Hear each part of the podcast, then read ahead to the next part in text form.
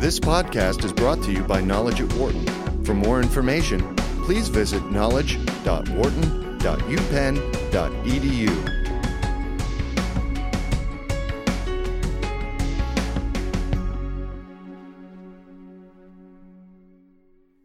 In a last minute attempt to stop the U.S. from defaulting for the first time ever on its loan obligations, Congress voted this week to increase the country's debt ceiling by at least $2.1 trillion. The deal includes $917 billion in spending cuts over the next 10 years and the establishment of a congressional committee to reduce the deficit further by $1.5 trillion. Questions remain, however, about what is at stake. Where will these cuts come from? How will social safety nets such as Medicare be affected? And can the country continue to recover from the recession with government spending drastically reduced? To answer these questions and others, Knowledge at Wharton spoke with Wharton professors Olivia S. Mitchell and Kent Smetters. Who are the winners and losers under this deal? Olivia, let's start with you. Well, the winners are probably in the short term holders of U.S. debt. Uh, those were the parties both within the U.S., the pension funds, the insurance companies, and outside the U.S., the Chinese, the Japanese, and so forth, that hold U.S. treasuries that had been worried potentially about default.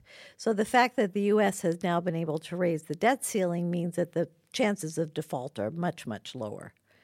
The losers may well be a whole variety of groups, individuals and programs which will have to be cut in order to execute the uh, reductions in spending that Congress has talked about. But we don't quite know yet exactly who those will be. Kent. And I, I agree with that. Uh, I don't think the winners are big winners here because the the, the size of the um, uh, changes are so small in comparison to, to, what needs to be done. In particular, in kind of phase one, they'll cut uh, roughly about a trillion dollar dollars worth of spending. Phase two, if it gets implemented, it's another two trillion dollars. Over the next ten years, we'll spend about seven and a half trillion dollars more than we take in. Um, so, uh, and that's assuming that the Bush tax cuts expire, the AMT, the alternative minimum tax, is allowed to continue to collect more revenue than it currently does.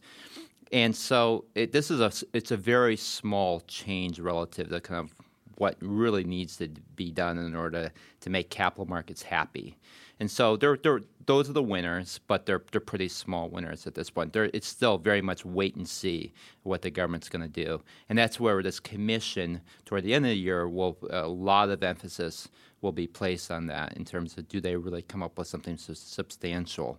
And if they don't, then I think you'll see capital markets really respond. So, so what would you have preferred to have seen done differently under this plan? Yeah, I would have liked to have seen um, uh, probably guys on the right give a little bit more on thinking about uh, tax reform at this point. Um, I think there's enormous opportunity and lot, large consensus to broaden the base and potentially even lower rates. Right now, in the United States, we we tax about 60% of the potential tax base. I mean, it's much smaller than um, what we see in even other countries.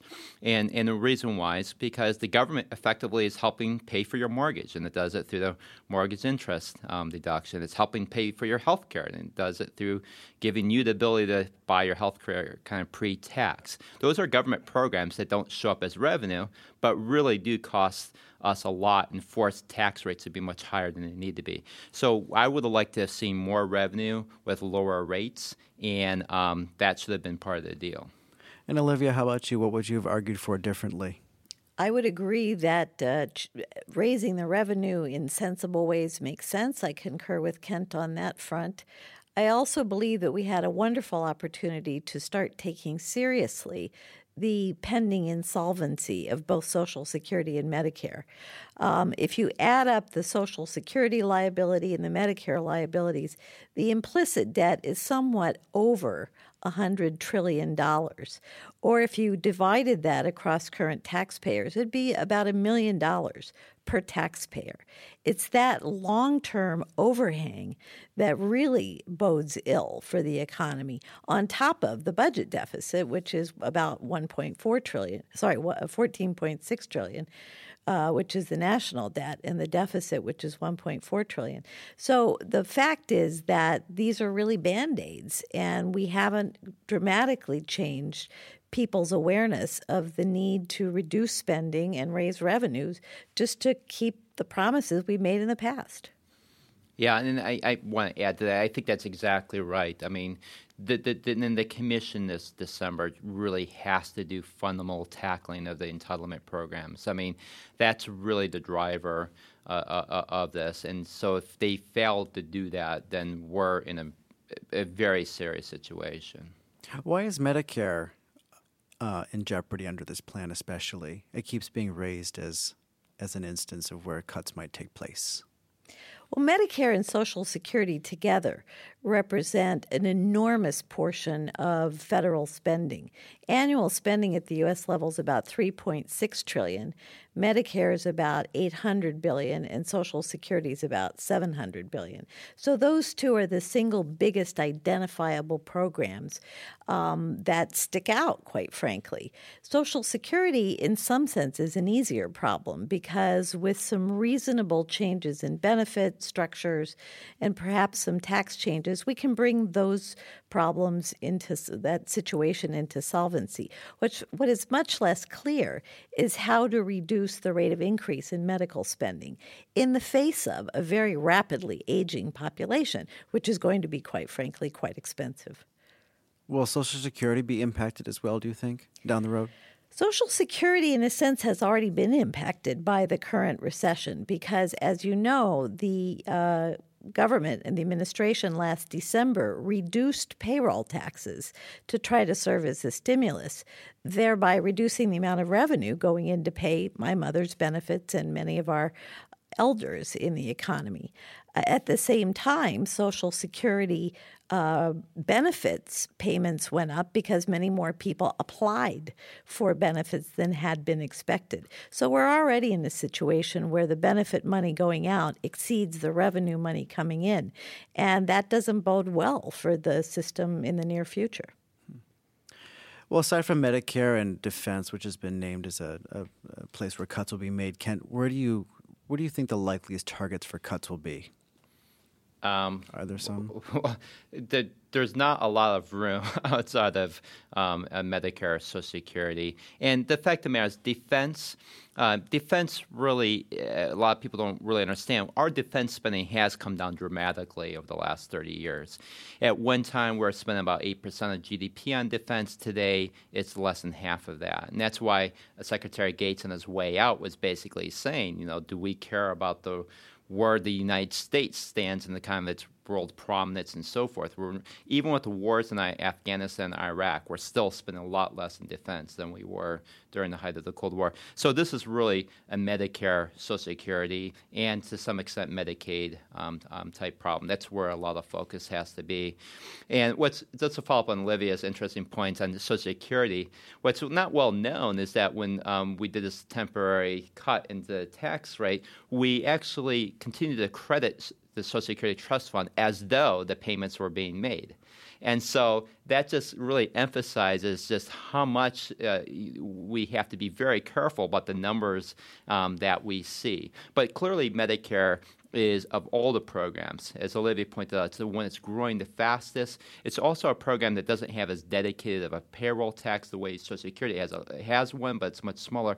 But also, what makes it very tricky to cut as the nature of the benefit that's being paid. With Social Security, as Ben Olivia pointed out, you know, we could do creative things like we could control the growth rate of richer people and uh, on how quickly uh, their benefits grow, and maybe even help poor people increase their benefits a little bit faster. But with Medicare, it's not a dollar benefit; it's a it's a surgery. so what do you, the government do? So they say, well, pay for half the surgery, and you pay for the other half. I mean, it's a much difficult, more difficult situation. We have to start talking about rationing and all sorts of things. So it's a very challenging um, circumstance. And, and at the end of the day, we cannot continue with the fee for service model. Um, it, that's, that's the fundamental problem. When people don't have the incentive to think about the cost, they'll, they'll just always want the best thing. How will the average person uh, be impacted by this plan over the next several years? What kinds of changes will people notice, do you think, Olivia? Well, unfortunately, the last few years, economic policy uh, have already had a very dire effect on a number of different groups in the economy.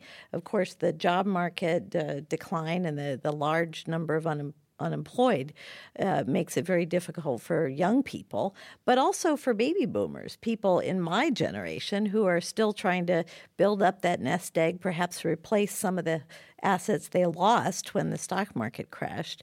Um, and yet it's turning out to be a lot more difficult than we expected. There's been a tremendous transfer of wealth away from retirees as a result of these low interest rates we've experienced over the last several years. And that's something that a lot of people haven't really realized that that retirees who used to be able to expect to do well in retirement are really struggling now as a result of the continued recession and the low interest rates. So um, one possibility would of the uh, raising the debt ceiling is that people might still be willing to loan the U.S. money, but it's unlikely in my mind to raise interest rates much, and that therefore it might not help those retirees that were expecting to do better. The other big unknown, of course, in this whole mix is inflation. Um, to the extent that the government does keep printing money, uh, this will put all of us in jeopardy, especially people who are who've been relying on nominal assets like treasuries uh, to be able to live on. So there are a lot of groups that are still in pretty dire straits. I'm not sure that raising the debt ceiling is going to change that significantly. Mm. One of the things that um, some people will be shocked about in the next couple of years is that is the AMT, um, the alternative minimum tax. It's something that Congress always fixes on the ad hoc basis. It never does a permanent fix because it's too costly to do that. As well as the Bush tax cuts expire, and that's both middle class, upper income. They all kind of expire. So those two programs cost about four trillion dollars over the next ten years. And so if Congress is really going to cut this $2 trillion and they want to fix those two programs. They actually have to come up with an additional uh, six trillion in cuts altogether. And so that's uh, something that we may not see this AMT fix continuing on. That's something where people will be shocked. Oh, I'm paying this alternative minimum tax now. A lot of the Bush tax cuts, they'll have to finance that somehow under this approach, and that that's going to be costly for them a, a, as well. And so that's kind of the more immediate. And over longer periods of time, I agree with uh, Olivia, it's all about inflation. I mean, and that's something, why would someone care about that now? Well, if you're holding a 30 year treasury, you better care a lot about inflation because, as Olivia pointed out, most of those are not being held in, in inflation protected securities, which the government does issue. Vast majority of it is in stuff that's not inflation protected. And so people should be thinking about that 30 year treasury bond. Am I really going to get? Um, it's paying four and a quarter, four and a half. Is that really going to cover inflation? Some economists have noted that drastic re- reductions in government spending will stall growth and will further injure the economy. So instead of this being sort of a a fix in the longer term, it's going to actually cause more damage. Do you agree with that perspective, Olivia? My sense is that the damage was done, has been done a long time ago. That this current tempest around raising the debt ceiling is um, maybe the logical ending of a series of discussions. But the fact was, uh, 10 years ago when I served on the President's Commission to Strengthen Social Security, we had already been raising to the public uh, opinion, to the public eye, the fact that Social Security was facing insolvency, that many other programs were as well. And we had back then an opportunity to start to fix things gradually. So we would never get to the the problem that we've arrived at today. And yet it was ignored 10 years ago, 987, and so forth. Um, we've already, by virtue of coming to where we've come, um, arrived at uh, much more uncertainty, an environment of more risk, where not only Americans, but people in the rest of the world don't trust the full faith and credit of the government as much anymore. Um, and I find that a very sorry state because we have still, I think, one of the best financial systems and strongest economies in the world. But we're not really capitalizing on that. We're we're sowing uh, a bad impression and, in fact, uh, uncertainty in capital markets everywhere. Hmm. Yeah, it, it, the economy seems like it's stuck in a, in a rut of sorts. It's kind of between a rock and a hard place, and the reason why is that it's true that if you cut back on government spending, that could have your your standard um, reductions in demand for goods and services that could lead us a, a little bit more into a recession. On the other hand, um, the capital markets are so nervous um, over, especially over time, if we don't fix this problem, that if we continue to spend, higher deficits are also going to mean lots of concern there. And in particular, um, there's absolutely no question the U.S. government will pay back every dollar it owes. I'm not, I don't question that at all. The U.S. government will print enough money to pay back every dollar it owes. Um, the real question is what's the power of the money that it's it's paying back, and that's the concern about inflation. And so, the no president wants to ha- have it happen on his or her watch, but someone has to bite the bullet and say, you know what, we're going to have to go through some pain of uh, some austerity. We don't use that language in the United States, but really that's what it is. And we actually need to bite the bullet here, reduce spending. It could actually increase the pain in the short run, but that will, in fact, help us in the long run. And, and we've had presidents like Ronald Reagan, in um, early 1980s who said we got to nip inflation in the butt. And so what do we do is that we're going to go and um, really reduce the, the printing of how quickly we're printing money. It caused a sharp re- recession, lots of pain, but then we benefited over the long term. And that's what we need um, as well. How do you think this agreement is going to impact the next election, or vice versa? How do you think the next election will affect the execution of the plan? I think it's all political the institution of the committee, whose responsibility it is to cut in the future, will be um, they will be coming out with some decisions in hopefully in the next year. All of that is going to be extremely nuanced by and attentive to the next election and what the consequences will be. Um, we know that in the Republican uh, side of the House, the Tea Partiers, most of them are quite happy about this uh, resolution of the cap on, on the debt um, because they think they won. They got uh, cuts in spending without any increases in revenue.